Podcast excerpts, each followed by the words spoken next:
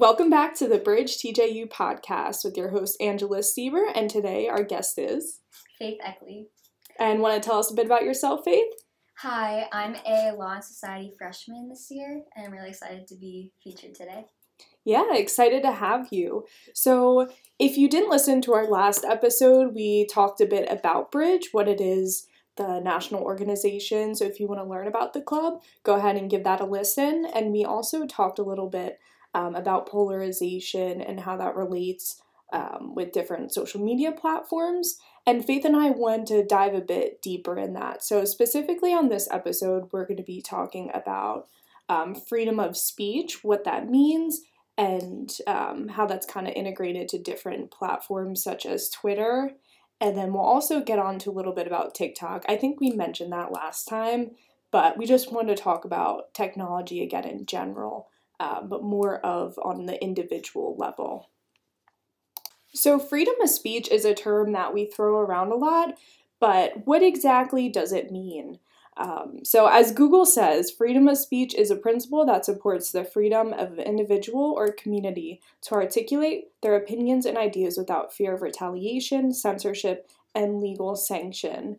Um, and specifically, we are protected with freedom of speech in the Constitution, but there are some limits with that, um, and those are certain types of speech that are harmful, such as fraud, obscenity, uh, fighting words, threats, that kind of stuff. So, freedom of speech can get tricky um, depending on what a person is saying. So, for example, in the Schenck versus U.S. Uh, Supreme Court case, it was ruled that freedom of speech does have a limit when there's clear and present danger involved with the speech. So, it just kind of shows how tricky it could get and how far the government can go with taking it to the Supreme Court when certain things are said. Yeah, and I've definitely heard across the board a lot of people use uh, freedom of speech in ways it shouldn't. Like, they'll go out and say these things that are not protected by freedom of speech and then say, oh, well, it's my freedom of speech mm-hmm. to be doing these, whatever it is, like hate crimes, threats um, to political powers. And they'll say, it's my freedom of speech. You're allowed to talk poorly, but you can't make threats that that is against um, that freedom. So to go off of that, we want to specifically focus on Twitter because there are some um, recent current events involving Elon Musk. But I want to give some background on Twitter itself. So Twitter was owned by Jack Dorsey, um, and it was created in 2006. But that company is a platform where uh, many famous people, celebrities, but anyone can sign up and write a little little short thing out and tweet it. That's what they that's what they say. but on April 25th of 2022, Elon Musk uh, reached a deal to buy Twitter for 44 billion, which is an outrageous amount of money if you think about it. But he wanted to take over the company because he was frustrated with the limitations um, if you notice a lot, like during the 2020 election or with COVID, there was a lot of posts being taken down um, or being tagged with false information, and a lot of people were getting pretty pissed about that. And Elon Musk, in particular, he said the platform Twitter is not living up to how it should be because it's not um, prioritizing freedom of speech. What do you think about that? So I'm not a Twitter user, but I feel like with any social media, because it's not, um, it's privately owned, right? Yeah. So technically, I guess the companies could censor what you say, mm-hmm. especially if it's hateful or misinformed. I do use Facebook, and I know that when I'm on Facebook, if there's something political, um, most of the time a warning will pop up saying, "Do you want to share this or do you want to view this?" Knowing that it's potentially um, like poor information. Mm-hmm. It could be incorrect. It's opinion based. So I think that that needs to be shown on Twitter. And of course, I feel like hate speech does need to be limited. But with freedom of speech itself on social media, especially like on Twitter, mm-hmm. I feel like um, the companies do have a right to say you can say this and you can't say that. Yeah, I mean, I totally agree. I I kind of fight back and forth with it in my head just because I feel like everyone should have the freedom of speech and it's not fair. Like I know the whole thing with the Joe Rogan podcast, he got like everything taken off. I don't think that was fair completely to him because he worked hard for that podcast. Um, I mean, there should have just been a warning like of the same misinformation warning rather than completely removing him. I don't think that's fair. But I do like the ideas that the people in charge um, are able to make that. If you don't agree with it, don't be on the app. Um, people complain too much, I think. and if you don't agree with a policy, like, why are you supporting that company then? And I feel like Twitter in general has always been the app where people can say whatever they want, and it's very rare it gets taken down. Like, um, because aren't Instagram and Facebook like they're all owned by the same company Yes, now? I Meta.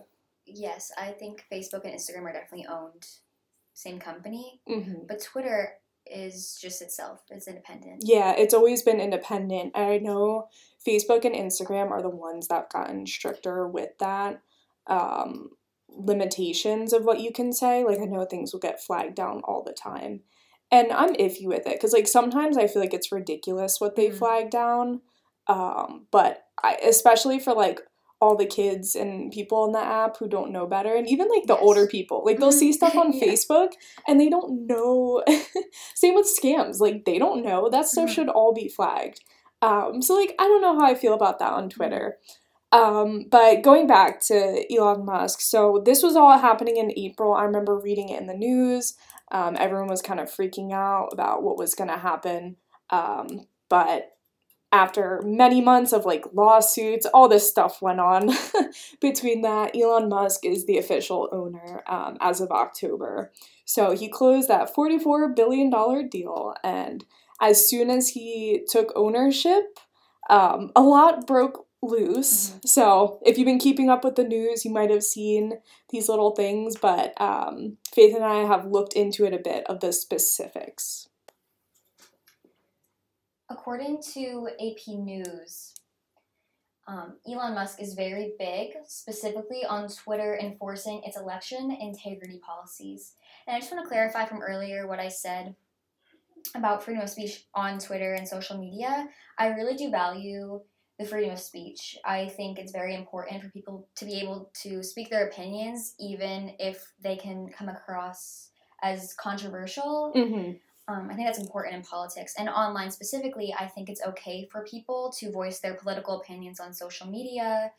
I do think that it's a company's responsibility to say and warn people that this is opinion based, this isn't fact, because I think a lot of times, especially on Facebook, that gets misconstrued and like, lost in translation Yeah, for sure. but I I think um, political opinions are fine. I think opinions that aren't hurting anybody and that are known as opinion is okay.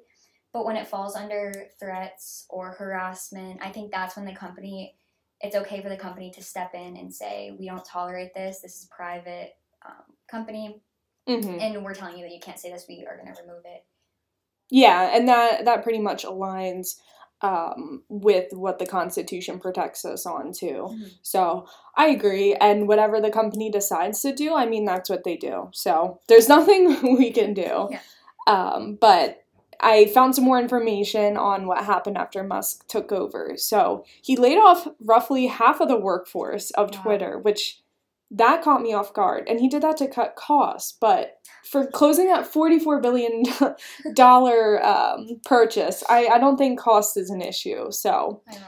yeah, very, very ironic. But um, I also found a note that before Musk took over the company, Twitter had rules against impersonating other accounts. Um, and they did that because they didn't want to mislead, confuse, or deceive others, which makes sense. So, any parody or fan accounts, they had to specifically say somewhere that they were a parody um, of who they're um, imperson-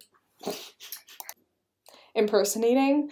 Um, and that's important, I think, especially with Twitter, just because there's verified accounts. They have that little like check mark next to it. And there are a bunch of celebrities or big political figures that use Twitter as a big platform since it's just typically speech rather than Instagram showing pictures. So And social media too, I feel like is really growing Mhm. with politicians trying to target younger, like our generation. yeah. I've noticed um, when I'm on TikTok too, it's a lot of politicians jump, jumping on the trends that our generation is setting Yeah. on social media. So they are trying to like, I think politics is getting more mainstream with social media, Mhm. which I think in a way is smart if you're trying to target like our generation, the Mhm. newer set of voters.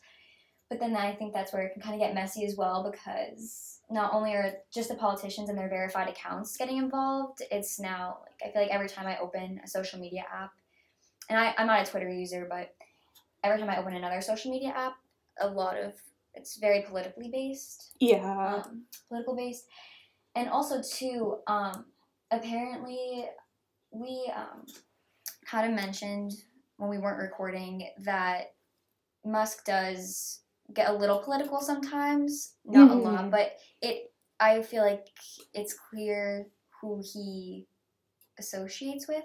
Yeah, he's definitely said who he supports and he doesn't identify specifically with like one Mhm. party or another.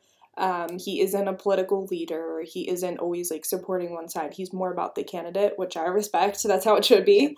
Um, Yeah, but he definitely uses his platform, Mhm. like you said, to um, announce that in times, or he'll even like Yeah. retweet it or Uh-huh. like it. It's mostly on Twitter. I'll see. and I mean, Bridge, the club, really, in like highlights the idea that no matter your political opinion, we still have to be civil and hear each other out, and I think that's very important. Yeah, everyone's opinion matters, um, and everyone speaks on their own. Like everyone's opinion is their own. They don't speak for a group of people. They don't speak for a party. Mhm. Like no offense, but in Bridge, we don't care what party you're in. It does not matter. We aren't gonna go around and be like, oh. You're left wing, that means you only like this, this, and this. Or you're right wing, you only like this, this, and this. That's not what it's about.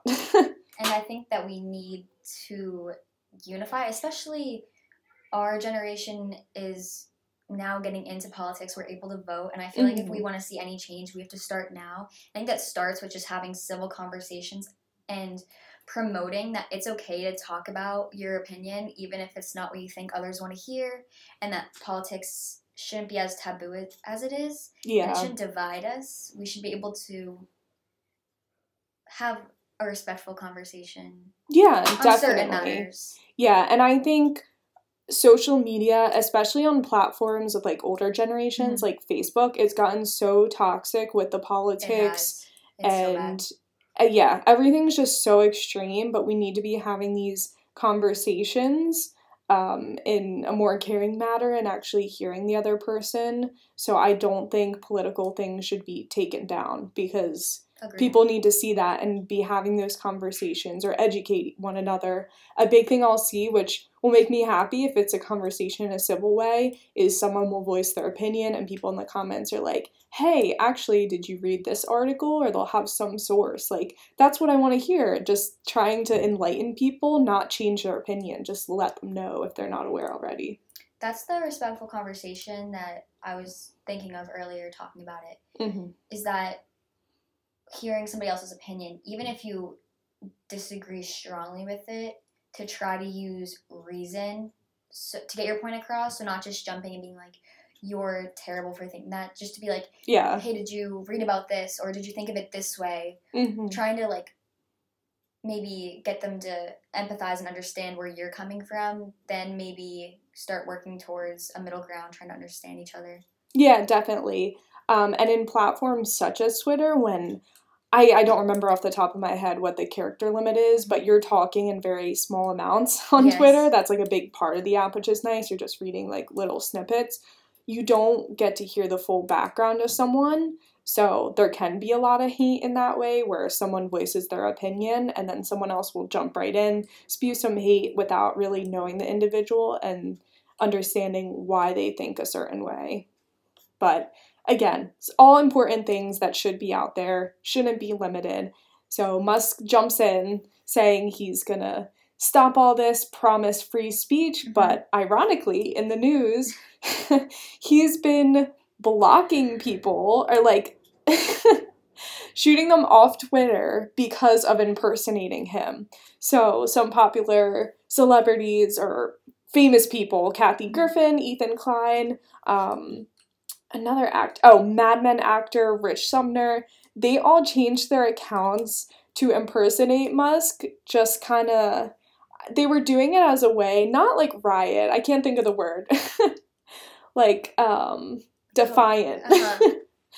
towards Musk because I guess they weren't really happy with him in general so they changed their profile pictures they changed their name but it's ironic because they changed her display name, which you can make anything. It doesn't have to be your name, but you can't change your Twitter handle.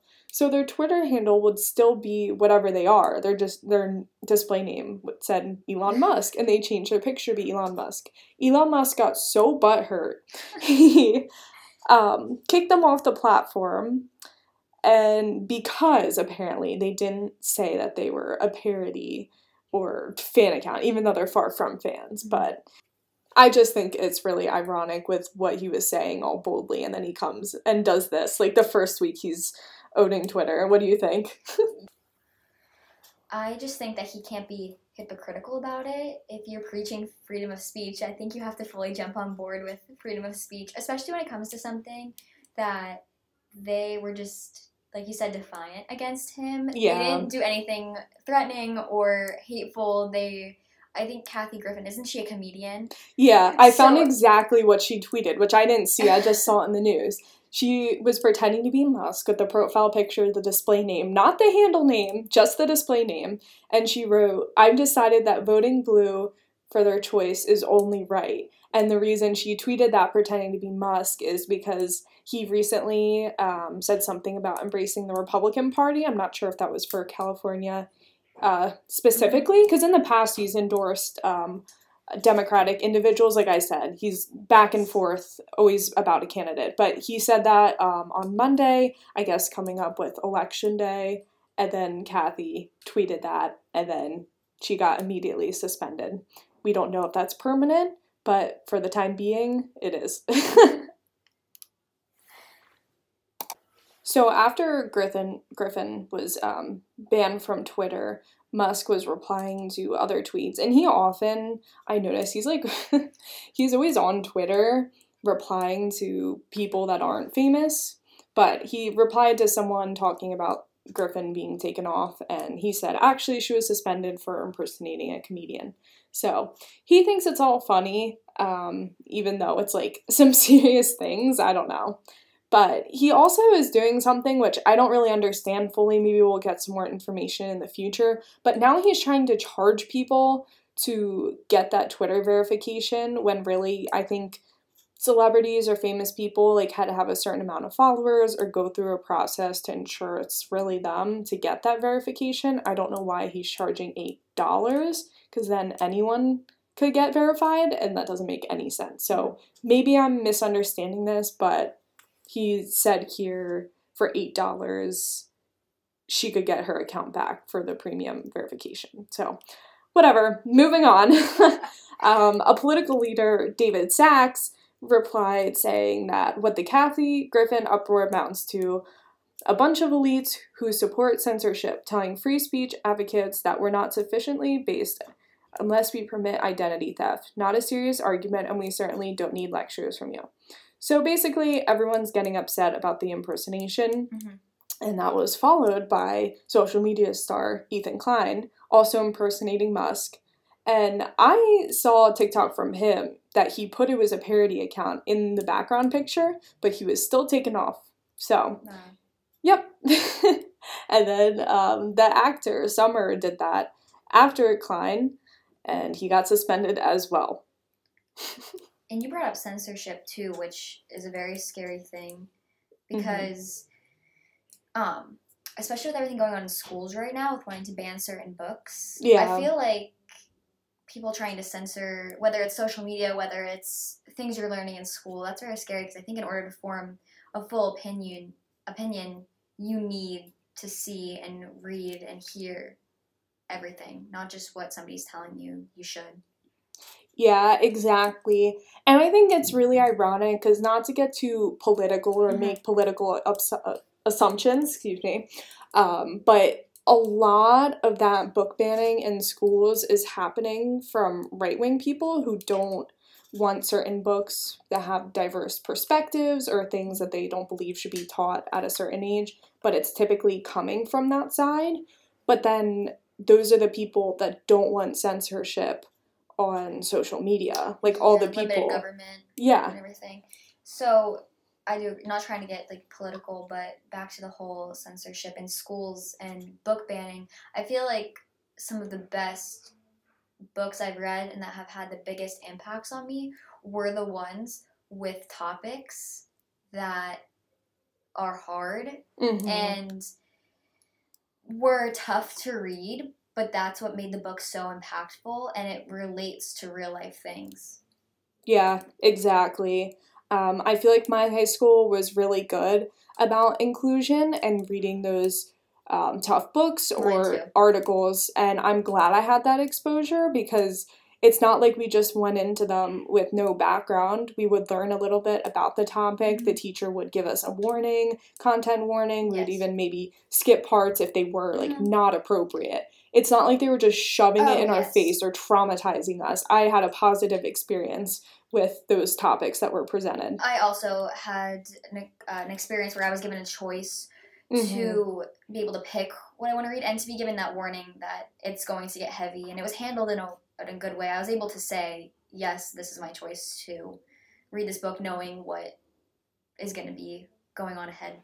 Yeah, exactly. Um, and another thing, just like segueing off of that, is I feel like when you're at the high school level, you kind of should be able to speak for yourself, even though you're not like officially adult for most of that. You should be able to say, like, hey, I think I can handle that, or maybe not. But maybe for younger middle schooler down, like parents could just know or have that approval. Like I remember Mhm. middle school, they would have to like sign off on watching a certain movie that Yes, touched on something. But I think Mm-hmm. at a high school level, students can advocate for themselves. I agree. And I think um, going back to the younger level of reading where kids maybe don't fully understand that stuff, Yeah. they may not be ready and they may not be able to voice that opinion for themselves.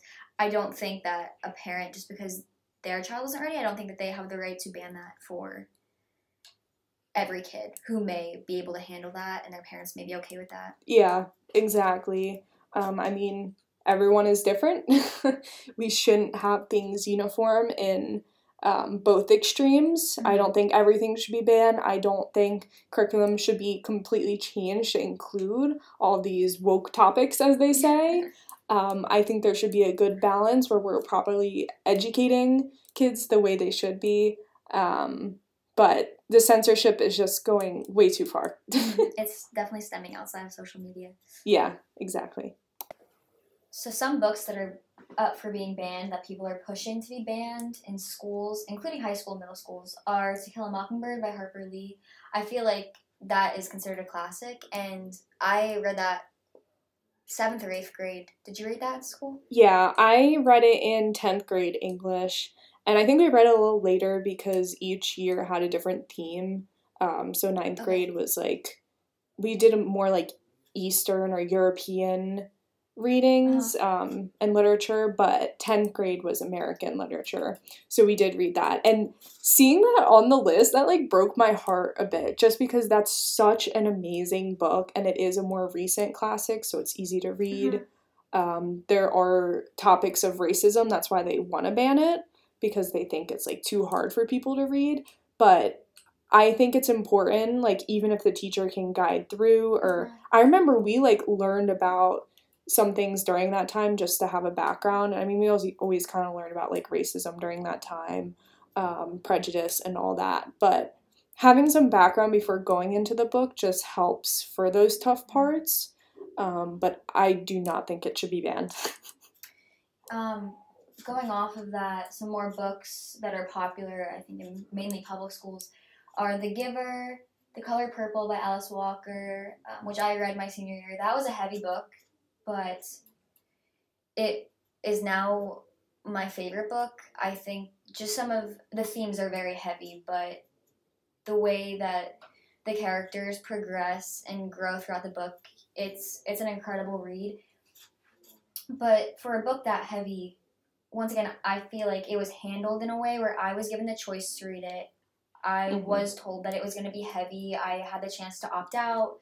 I had the chance to pick other books, but I was given the choice. Uh huh. So it wasn't like, oh, it was banned. I didn't get the choice whether I could handle it or not, but it was guided. I was given background information. Yeah. Um, The Kite Runner, which we talked, we both read. Oh book. yeah, that is such a good book, and there are some hard topics in that, but it does help you see things through a survivor's point of view and a and a survivor in like many different aspects. Mhm. That's just a very well written. Um, and same with that, I was advised ahead of time. That was a required reading for summer, but we were told of some heavy topics, just some like trigger warnings. It wasn't just thrown in our face. It didn't come out of nowhere. Um, The Perks of Being a Wallflower. That is that because it's about suicide, probably. Yes, that's heavy with uh, mental health topics. Mm-hmm. Some more are um, I Know Why the Caged Bird Sings, Maya Angelou. Um, drama, which I think is more of like a preteen book. I think it's Uh-huh. like almost like a comic book type Yeah, of like I think so. um, like graphic novel type of thing. Um, the Hate You Give, um, Of Mice and Men. So a lot of these are books. Lord of the Flies. Um, a lot of these are books that I've already read. Yeah, they're not are- like they're random popular. ones. Yeah, and they're classics. A lot of them.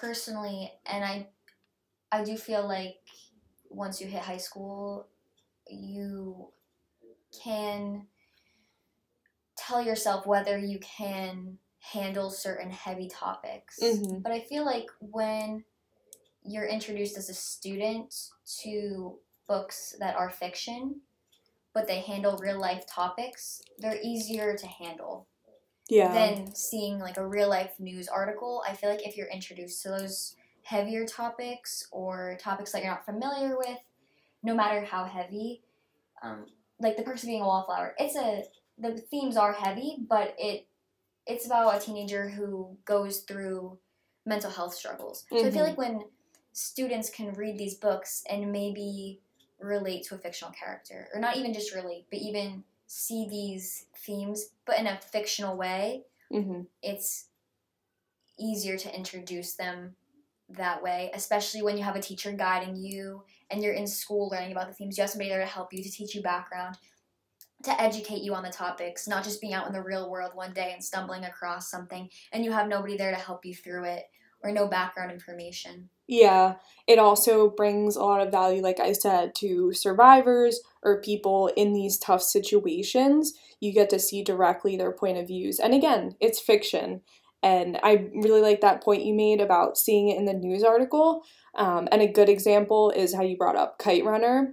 So that book talks about terrorism a bit, and it's very scary hearing from um, the narrator's point of view what's going on in Afghanistan and everything and I can't relate at all to like what situation he was in, um, being with all that terrorism. But just reading that from his point of view really opened my eye to what it would be like for a refugee having to get away from that. Um, and I think it was a great opportunity being able to read that book and discuss it in school. And like you said, we can't relate to that, Mhm. but um, the book is considered um, it's about a fictional character but the like terrorism talked about in the book it's a real problem and Yeah. you know reading that in early high school late middle school you're introduced to that topic and i think that's important to know about the, this is what's going on in the world and we're not really exposed to it and we may not be able to relate but we need to know what's happening in the world we can't be indifferent and ignorant about it Yeah, exactly. Um, because these um, threats in other parts of the world, they are something that I should be more educated on. I wish I knew more about. Um, like in recent times, there's been news about it, it's become political. Um, so it's just important to learn these real world things, even in a fiction way, because this book did a great job of teaching about real world issues with a a great fictional character. Great book. Should not be banned. agreed Yeah. We have some breaking news of another book. We were gonna move on, but go ahead, tell us this we, other we book. We had to say this Harry Potter is actually controversial, and I think it's because it's with the witchcraft and things like that. Certain What? Cer- and specifically, this one is listed as the first book in the series. So that's like when they're like young, like very like an innocent book. That's Yeah. meant for like. I think I read the first Harry Potter maybe in like third or fourth grade. It's not a heavy book. It's meant to be entertaining. Yeah, and, like- elementary school kids oh. are usually list or reading that. Yeah, and Oh like my I feel like it's so popular among I mean any age, but I think people are introduced to it pretty young. So just want, just had to mention that. I don't couldn't understand because these book bannings aren't just for curriculum; they're for like having them in schools, which I think is ridiculous. And it's funny because um, Barnes and Noble will kind of mock that sometimes, and they'll have a table that says banned books. I love Barnes and Noble. yeah, I think that's very. I, I like that they do that. yeah, Just to, I've seen that before, and I think it's interesting how they do that to show just even if it just brings awareness to hey, this is what's up for being banned right now. I think that's Yeah, and this. Just uh, um, we forgot to note this, but these aren't universal bans. It's not like you can't find this book anywhere. Oh yes. it's on a local basis. Um, So it's usually the PTOs or the districts that are deciding. Yeah, and also these are some books that are challenged for being banned or up for being banned. They're not all banned. They're just controversial books that people have definitely talked about. Yeah. Um, and specifically, I just see the topics. We we mentioned specific books, but there's like hundreds of more that are up for being banned. But it says typically it's those involving sexual content, which I get, but Mhm. once you get to a certain age, you can't really stop teens from Yeah. seeing that stuff. But stories about teen pregnancy, which that surprises me because you're able to see what it's like to go through with that. Um, sexual assault, abortion, those account for 22% of the titles that are trying to be banned. 21% um, directly address race and racism, and 40% feature major characters of color. So I feel like that really says a lot about what's being banned.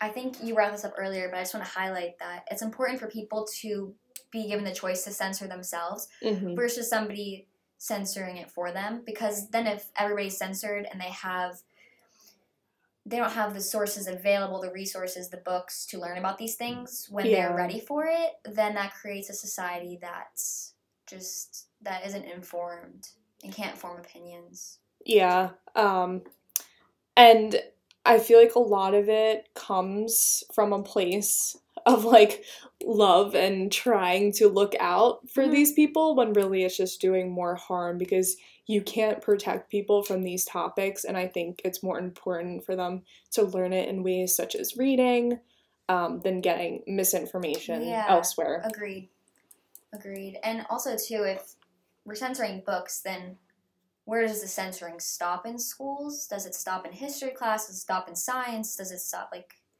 where's that line of Yeah, that's a great learn, point. can because once I feel like that will just bring us down a big like dark hole that they're just going to keep censoring and censoring and censoring. People are going to learn their stuff from the misinformation, Mm-hmm. from the lack of censoring. But just to conclude with this ap- episode, we're going to start to wrap things up, but censorship it's a big topic. A lot of people have different opinions on it. We kind of agreed, but if you don't agree with us, that's okay. Um, everyone is entitled to their own opinion, like we said.